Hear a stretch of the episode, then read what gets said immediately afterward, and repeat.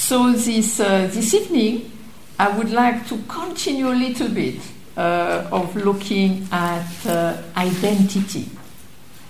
And in a way, looking at identity in a different way, uh, looking a little bit at identity in terms of our inner condition, and looking at identity a little bit in terms of relationship, and also uh, looking at identity in terms of work, of uh, creativity, activity. So, as I was uh, pointing out, suggesting last time, we are actually a flow of conditions, inner conditions meeting outer conditions. And so part of the practice is to see, uh, in a way, all, not every single one, but to discover more and more the conditions that are part of us, but also that impact us. So you could say that the meditation is also uh, a journey of discovery. And I think this is where we have to be very careful uh, to not think. Often uh, you hear this word unconditional, like which gives the impression that we might reach a condition, a state which will be unconditional, which might give the impression that it will be beyond anything. But personally, I would say actually it's a contrary. I feel that what we're trying to do is actually to be more aware of the variety, the complexity, the processes of the various conditions that we're involved in in terms of our inner condition and meeting outer condition. And so you could nearly say that our identity, the way we feel at any given moment, is constituted, by some conditions which are not going to change too much, though they could change abruptly. So some, something, even when we talk about impermanence, we're not saying everything is changing every millisecond. Something will change more than others, and something will be more continuous than others. So, for example, it's extremely unlikely that tomorrow I will be a pink giraffe. I mean, I could be dead tomorrow, this is more likely than me being a pink giraffe. That unless something happened to the universe and we all become different than what we are. So there is a certain continuity that I'm kind of relatively the same person, and generally I can recognize myself in the mirror, and others too can recognize, oh yeah, this is the same person. Like, you know, every day Martine Batchelor was not kind of, you know, really different. A little bit, but not so much. A little more tired, less tired, brighter, less bright, or whatever. So then, if we look at the condition that forms us, is what often happens is that we identify with just one. And this is tricky because, in a way, we are this complex, processual flow of condition meeting outer condition. So, in a way, you, you could see it as this kind of, kind of, you know, different things coming together, moving together, something quite complex, quite processual. And then suddenly, we grasp at one bit. And then, by grasping at it, we say, This is me. And then this is all of me. And this, of course, becomes very painful. To, you know, you suddenly you have a thought. I mean, you might have had that experience. You suddenly have a thought, and is it a, it's a story, it's a situation, whatever it is. You have this thought, and then it occupies everything, and then it's like you have just that thought. Nothing else exists which means that you reduce your identity to just that one segment of this flow of condition. And that can be so painful. Because as soon as we grasp at it and reduce ourselves to it, we're going to magnify that segment. Or we can do this with a sensation. I mean, this happens often if we have a, a pain somewhere or if we have an exquisite sensation, it's the same. Ah, that was such a fantastic sensation. I want to feel this forever after. Unlikely because of impermanence. But I want it. I want to reproduce it. I want to repeat it. That's what you have to be a little careful in uh, when you do meditation retreat. You might have very sweet moment of being very calm, very clear, very loving, experiencing gladness. And it's, ah, oh, it's nice. But that too will pass because it's according to conditions. And so to be careful that when you sit in meditation again, you're trying to reproduce exactly the same condition to have exactly the same calmness, gladness, whatever it is. When actually you can have a, a new one, another calm, another gladness, another moment of deep love, but not exactly the same one as before. So we have to be careful. You know, we could grasp at a pleasant sensation, we can grasp at an unpleasant sensation and reduce ourselves to it. And sometimes, if the pain is so intense, it's very hard not to reduce ourselves to something which is painful. Because this is all we experience. this is so painful. And then it's kind of like your whole identity is just pain. And this is so difficult. This is kind of like, it's nearly so unbearable. So, in a way, it's kind of like Yes, I might have this great pain, but I am not just that great pain. There is other aspect of my experience. And there is a wonderful book by Darlene Cohen, who, uh, when she, she was a Zen teacher in America, and then she suddenly, 40 years old, she has very heavy rheumatoid arthritis. And what is very interesting is to see how she handled the pain in different situations, in different conditions.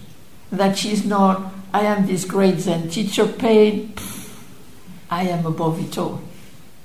No, no, it's what is wonderful about the book is it shows all the different moments she has with the pain. Sometimes she can't move, so she's just lying down in bed and just being aware of everything else around herself with that pain on the bed. So that she's not just the pain, but she's also the awareness of everything else in the room, plus the children playing outside. And it's really opened up that experience. Other times she'll tell about kind of devising movement so she has less pain. All the time she tells of just eating ice cream and watching soaps. And all the time she just gets up and shouts out and cries out in pain. And then her son and her husband join in because it's painful for everybody to know that she is too in pain. So she showed that actually, yeah, you have this condition, pain, but that there is so many different ways that you can relate to it according to the condition in which you find yourself in. Or we might identify with an emotion. Again, an emotion is very strong. The emotion of fear, or the emotion of anger, or the emotion of sadness, or the emotion of excitement, happiness. And this is me, this happy person. This is me, this sad person, this angry person. But we are more than an emotion. But can we see that when we experience a strong emotion? This is, in a way, with the meditation, is trying to bring a little space so that we can, okay, yeah, I have this strong emotion. I mean, it's changing my whole, the way I feel about myself. But I am not just that, however strong it is. So, in a way, it's kind of like the practice, and that's where the what is is can be so useful. What is this? And to see that there is more than just emotion. We also many different things at that moment. And then I wanted to, to look a little bit at qualities. This is interesting qualities. Having this impression I am a good person. And I, I am always a good person. I am a bad person. I'm always a bad person. But you see that actually goodness and badness very much depends on condition. Of course, you could have a tendency to be quite a nice person, and some people could have a tendency to be a little kind of anxious, angry, uh, difficult person. But in a way, we're not good all the time to the same degree in all circumstances. But then, if we have this impression, oh, I am a good person, and then suddenly you do something bad, it's like, huh? This is not me. It's interesting. This is not me. It's interesting how it forms. But to see, oh, it's according to condition. It's the same uh, with uh, somebody who supposedly is difficult or bad. Generally, they're not difficult and bad all the time. And time to time, they're nice person. Think, oh, what's the matter with them? They're nice now. You know? Because in a way, we have to see that not only do we identify ourselves. We want condition, we identify others. So, this is something which is very important to see that we do the same to others. And so then they too are a flow of condition, inner meeting outer. And then we do the same. Oh, they think this. That's it, that's it. Or they have this kind of body. Ah, that's them. Or they have this kind of emotion. That's them. And so, in a way, we can again, we, we can narrow the possibility of the identity of that person, who could have a tendency to be that way or another, but is not all the time exactly like that. So, in a way, it's kind of like seeing how to, to, to look at what is it that I'm fixing the identity. So, in a way, you could make the difference between when is it so you have identity, and this is important to have an identity. I mean, it's just just being a person. There is nothing against having a certain identity composed of different elements which will be more there or not. But then the question is identity a restraint? Does, does the identity fix myself or other? Or is the identity just a support? Just kind of like sustaining ourselves according to different circumstances. And I think this is in a way when we look at identity, am I fixing it? Or is it sustaining me? The same with others. Am I fixing them? Or Am I seeing them with a wider angle? Then, looking at love. I mean, we had a few notes about romantic love and love. and it is true, as Stephen mentioned, in monastic texts, they generally will not uh, talk much, if at all, about romantic love. But let's talk just about love, of which in the middle of that you also have romantic love. And what is love?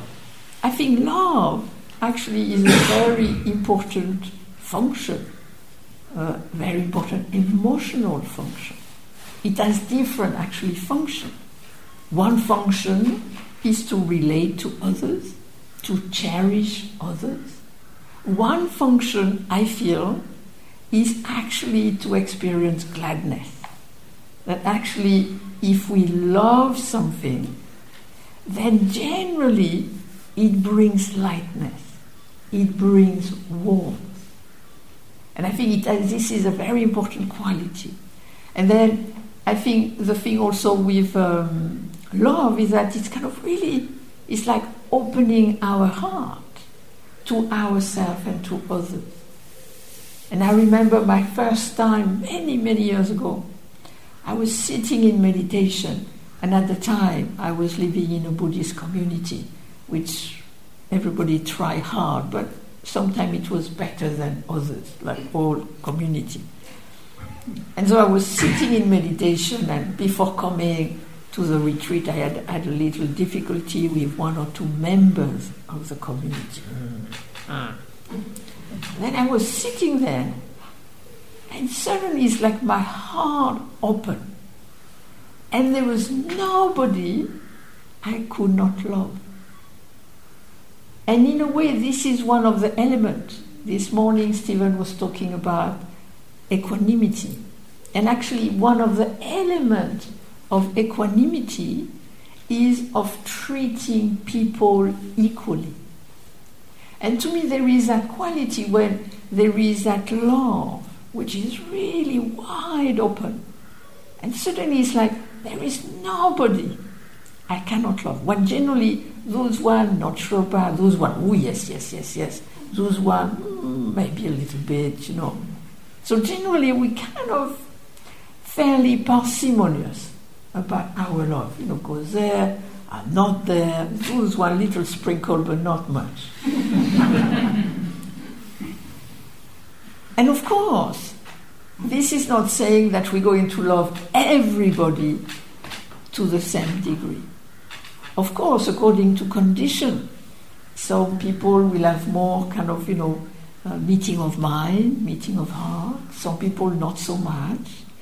Some people we can understand, some people not so much. I mean, I lived in different communities, and what I learned is that you might not necessarily like everybody, but you can care for everybody. And living together, there is this shared humanity that in a way you discover. And so, in a way, I think love is very important. And so, it's really something also to cultivate, to be aware of, to recognize. But then, what kind of love is it? Let it be to children, to nature, to romantic love, to family, to trees, to etc. So we love, and the fact that we love something, somebody, means that generally we feel a little uplift, we feel a little warm. What if we started by ourselves? Because sometimes, this is very strange, sometimes we don't love ourselves. But that's tricky because then we stuck 24 hours a day with somebody we don't like. I mean, that's not such a nice situation, is it? But in a way, if we loved ourselves, then we could be light and warm all the time, on tap. I mean, and then if we love somebody else, it would be kind of the cherry on the cake. But then let's look at this love we have for somebody. let's say a partner. So we are with the person, and mm, it feels nice. It feels, wow, it feels nice. Then, the first thing often we do is we stick to the person. Because then, as long as we're with the person, we get the nice feeling. Mm. That's what I did at the beginning when I got married to Stephen long ago. I would stick to him until I thought, this is not a good idea. and then I realized that actually, because you see, the thing with romantic love, for example, we have this notion that romantic love is a merger. You know, yeah, you become an egg, like you have two eggs, and two eggs merge and become one egg. So this is really kind of a fantasy. Uh, long ago, I had, when I was 18, I had those fantasy. You know, my thought would be his thought, and my, and then I thought, absolutely not. That's not what happened anyway. But then you might not want to know everybody's thought and everybody's feeling. You know, you know. So to be careful with the myth. And personally, I feel there is like you have two parallel lines. So you have two people you have two parallel lines, and so you have the love you build together, and then you have the love you build outside of that with friends, family, many different things. And so to be careful not to think love is just this in the, between the two of us.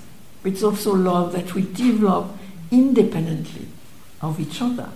But then the question is how I develop love together. Once we pass when the falling in love and intensity, this generally doesn't last. C'est la vie. And so then you go from this falling in love to this, what I would call creative, wise love, that we can develop together. And then the second point that arises is do I identify the person with the feeling that I have for them? So if I feel this mm, warm feeling, if I love them, it means that I feel the feeling all the time. But I don't know about you. Can you feel a warm feeling to your partner or child or whoever all the time, 24 hours a day? Not. Time to time you have a little burst. But most of the time it's kind of a nice little glow but not this big bang. So this is interesting because then if you associate love with the feeling which is generated by the person, supposedly, what if the feeling is not there? Does it mean you don't love the person? Or is it that again, love is someone depend to a certain degree on certain condition? Condition we might want to cultivate appreciation, caring, and many different things. So, this is interesting when we look at love. What is it we identify with? Do we identify with the person? Do we identify with the feeling? Or do we see this again as a process, something dependent on condition, something that I can cultivate, something that I can kind of in a way build up, that both of us can develop. And I would say within that, to me, in a way, the greatest thing with love is the fact that if we love someone, that it be a child, a partner, family member, anybody else, we are actually saying yes to that person. In a way, we're kind of saying, Yes, you are worthy of my love. That's not the way we say it, but that's the way the person feels it. That this person loves me. I don't love myself, but they, they love me. I don't know what the problem is with them, but they love me. no, this is interesting. So, in a way, the person loves you, and it's a gift. But then, do we, let, do we love with conditions? If you like this, I love you. If not, not. I'm not saying uh, that uh, there is not kind of, you know, one has to be careful, of course. If the person is harmful, you have to get out. But it's very interesting. Let's say we fall in love with each other, and so there is this very strong, beautiful feeling. And then you decide to live together. And then the love is still there. But what meets is a set of habits.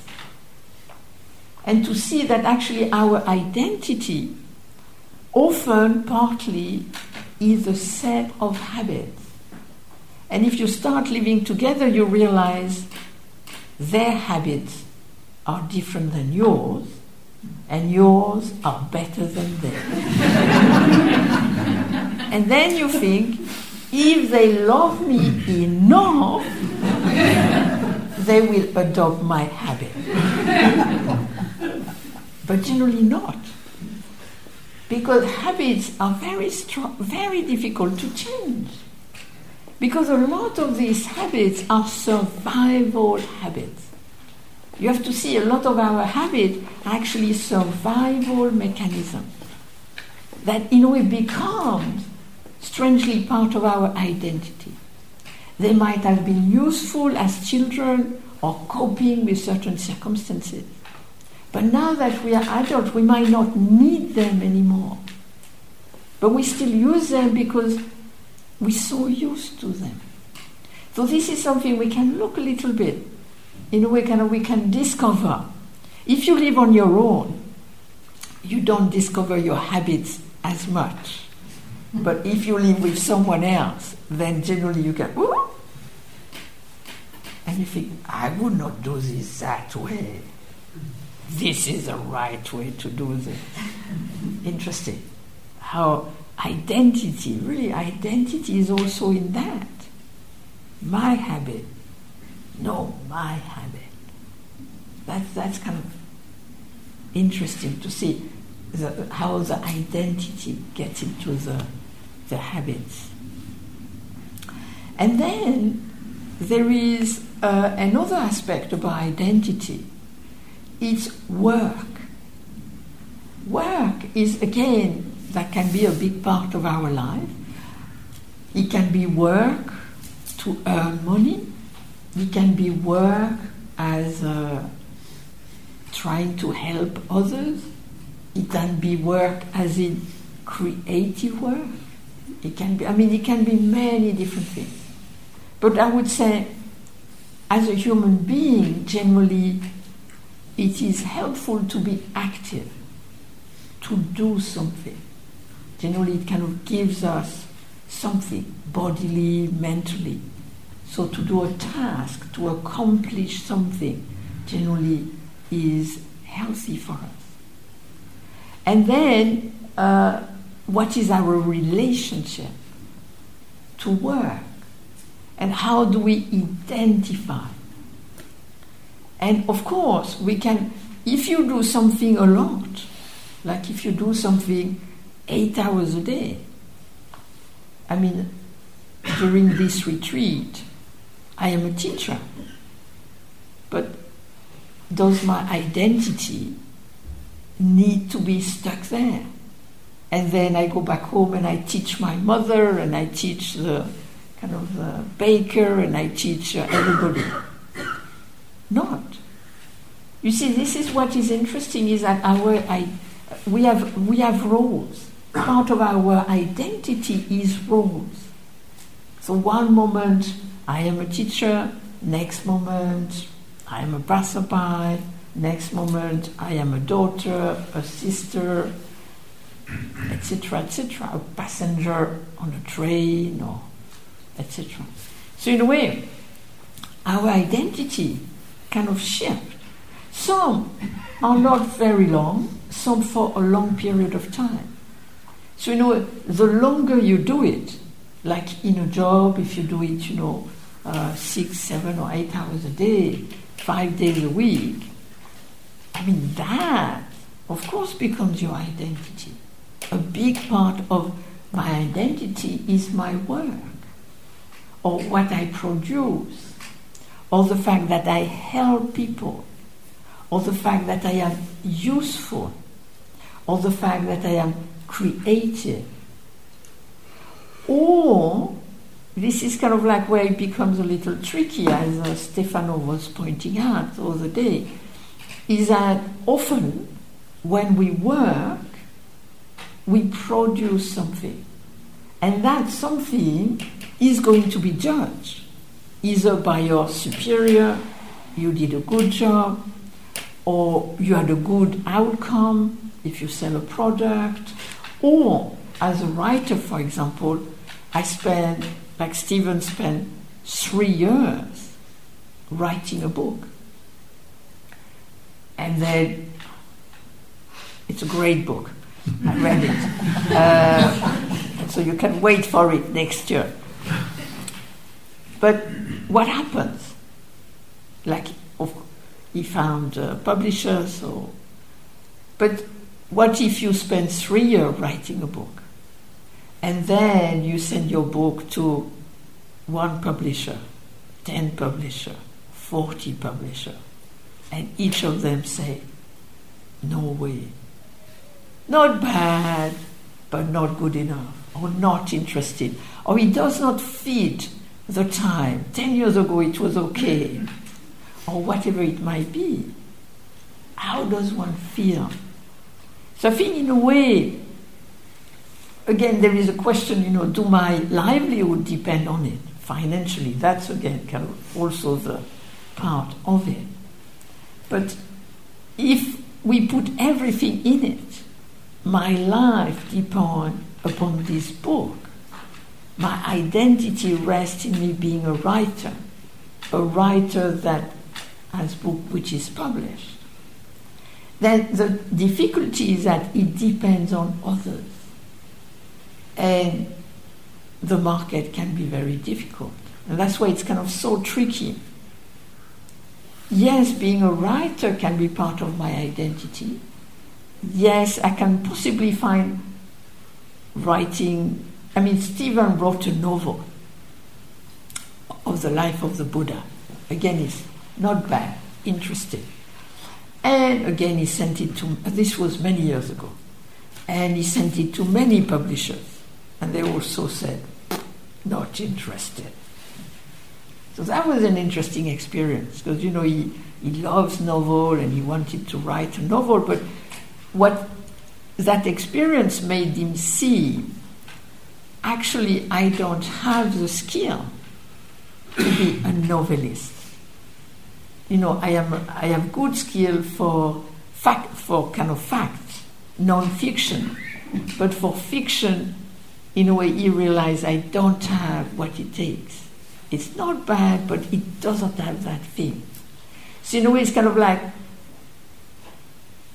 can I be good at what I want to do? And to what degree can I be good at it? and to what degree can I find a public? And so this is kind of kind of the thing with identity in terms of one's work. And if we can continue to do the work, if other people appreciate our work, and that's not easy. And so sometimes your work has to be financially doing something to earn money. But in a way, your work might be something else, which is not paid. And so I think it's kind of like sometimes we want to have everything in one thing. I mean, personally, for 10 years, when I started my working life, uh, I was a house cleaner. And I know uh, when the job was proposed to me, and I really, I mean, there was nothing else I could do.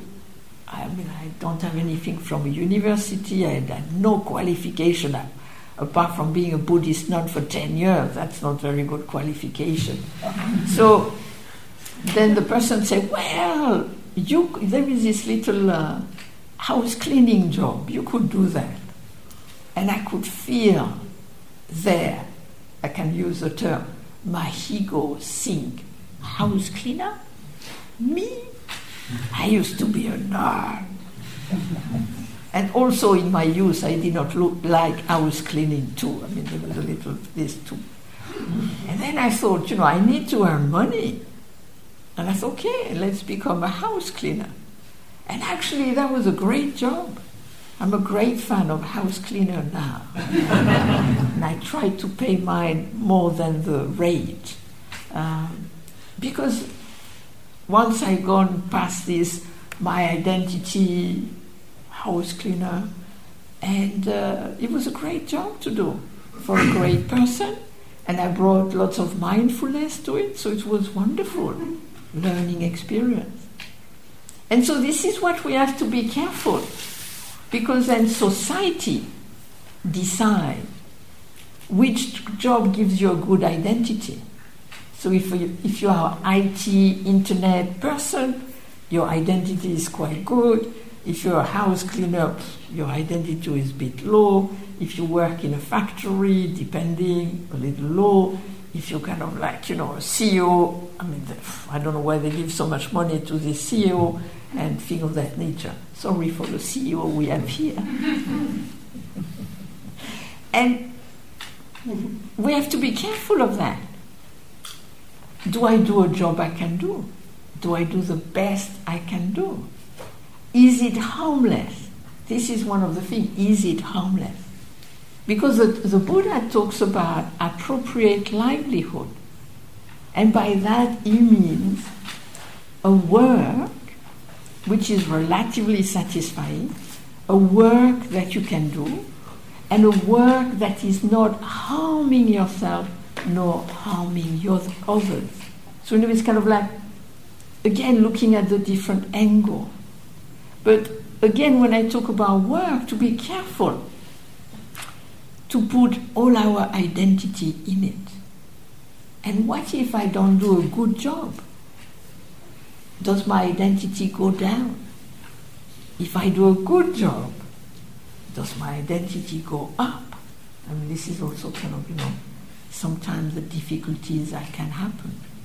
Or, like we have been talking up to now, do I try to do the best considering the circumstances? And it brings me back to this flow of condition. There is this flow of inner condition meeting outer condition, and the condition of many from our role, from our quality, from our work.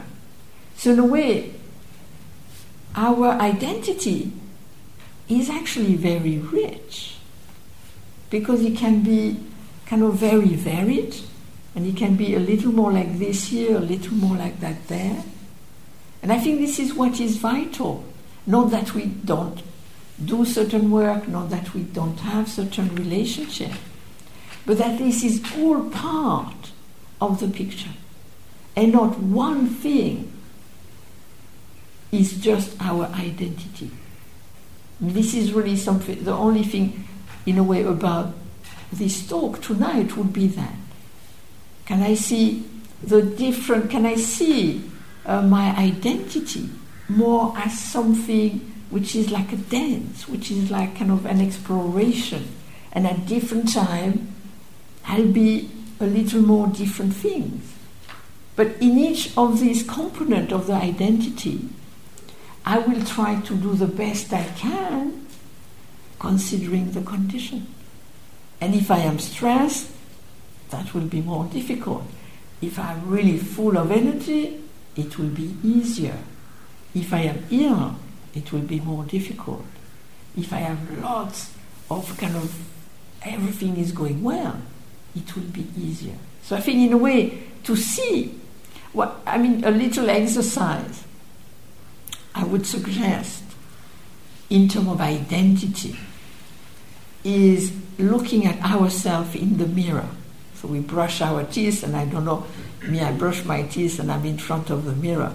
And so, you know, kind of generally once or twice a day you see yourself in the mirror. And you can look so different. You know, sometimes you look like, yeah, you know, I look young, energetic, yes. Then other time you, you know, it's kind of like, you know, you age, you know, 10 years in a day. And it's the same person. But actually, the person looks so different. then the question is which is my identity? the useful one or the kind of little tired and over the hill one. It's just processual, it just comes and goes. So, can in a way we play with it and not fix ourselves in any of those points. So, that's what I wanted to say. Thank you for listening. To learn how you can support the teachers and Dharma Seed, please visit dharmaseed.org slash donate.